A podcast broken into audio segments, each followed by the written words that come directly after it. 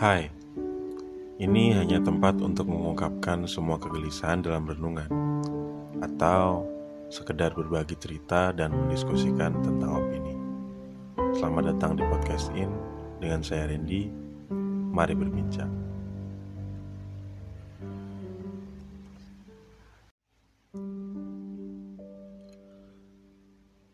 Kalian pasti pernah merasakan bagaimana rasanya jatuh cinta Mengenal cinta adalah hal yang membuat semua menjadi berubah. Kehidupan kita, sudut pandang berpikir, pola keseharian, ya, mempunyai komitmen dengan seorang yang baru yang hadir mengisi hari-hari kita, punya tempat untuk bercerita, juga berkeluh kesah. Pokoknya tidak ada celah lagi untuk merasa sepi. Tapi tiba-tiba semuanya berubah menjadi buruk ketika semula orang yang kita spesialkan ini berkhianat atau meninggalkan kita. Pasti akan meninggalkan luka yang sangat mendalam. Bahkan gak jarang membuat beberapa orang mengalami depresi. Terus sanggup gak kita ketika harus memulai lagi? Jadi di episode 3 ini kita bakal bahas tentang takut memulai relationship yang baru karena masa lalu.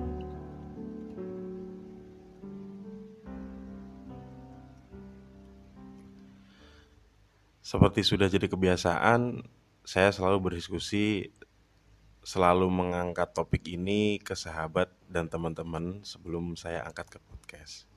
Karena ya saya ingin tahu opini menurut sudut pandang orang lain mengenai hal ini.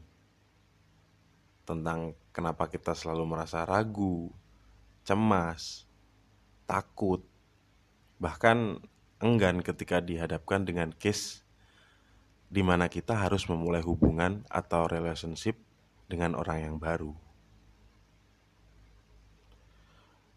Dan kadang masa lalu yang membuat kita begitu sakit hati itu kerasa kayak baru aja kejadian rasanya.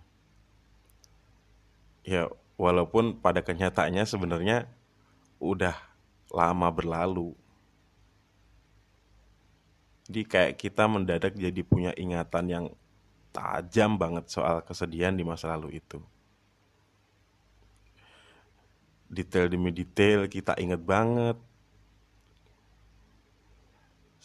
Semua keresahan pada waktu itu seperti tertanam di kepala kita.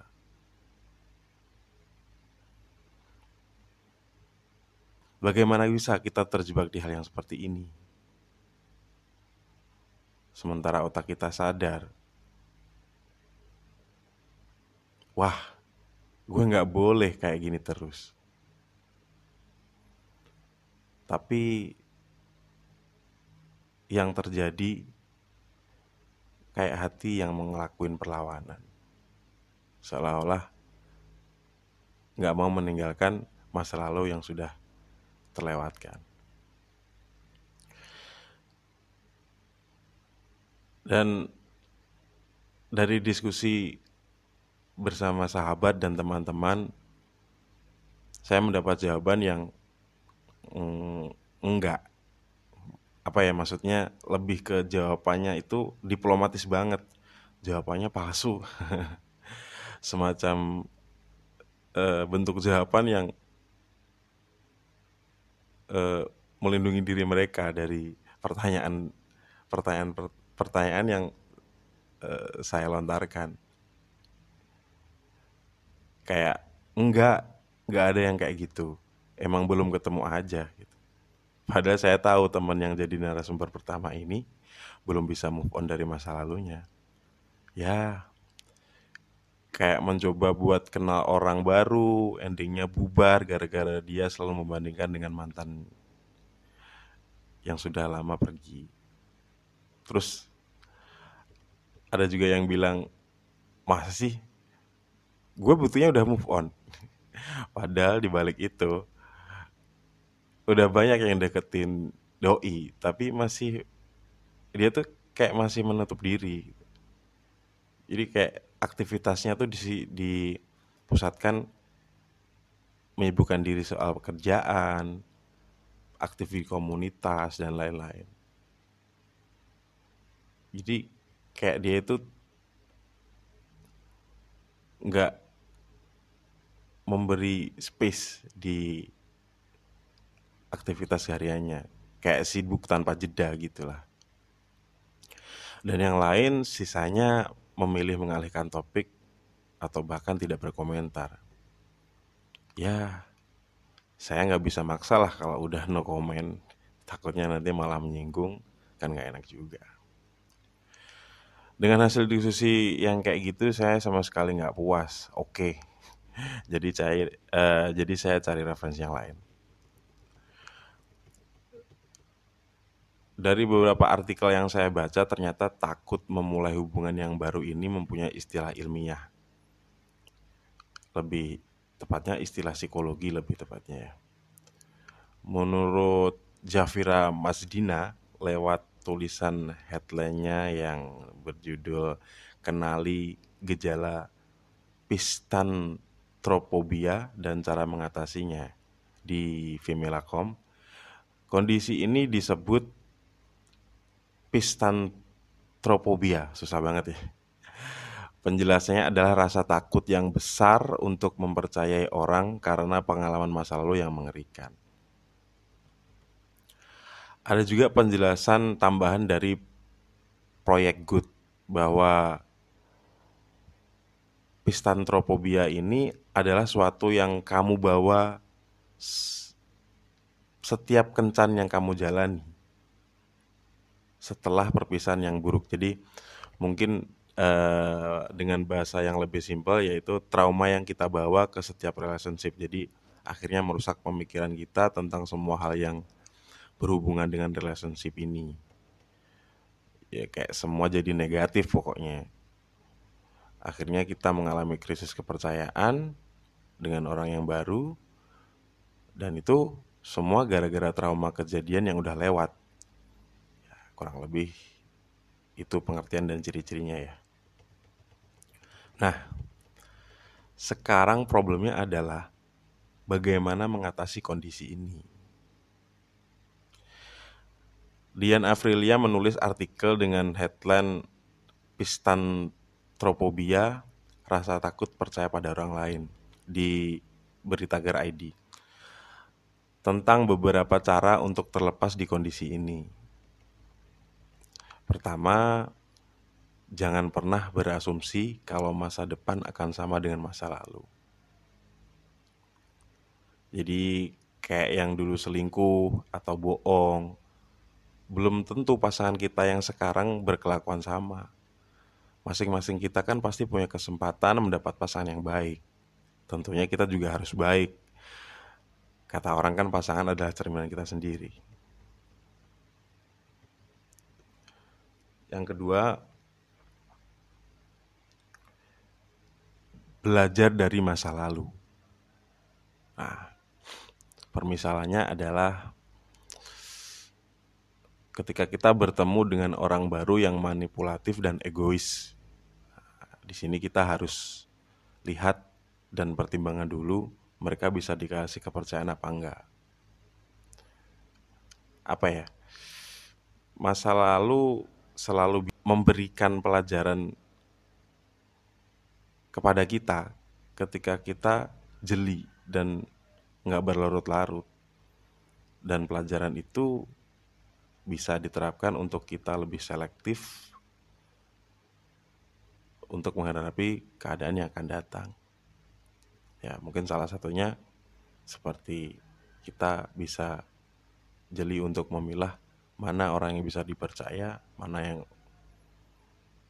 orang yang kita tanggapi dengan biasa saja, istilahnya seperti itu.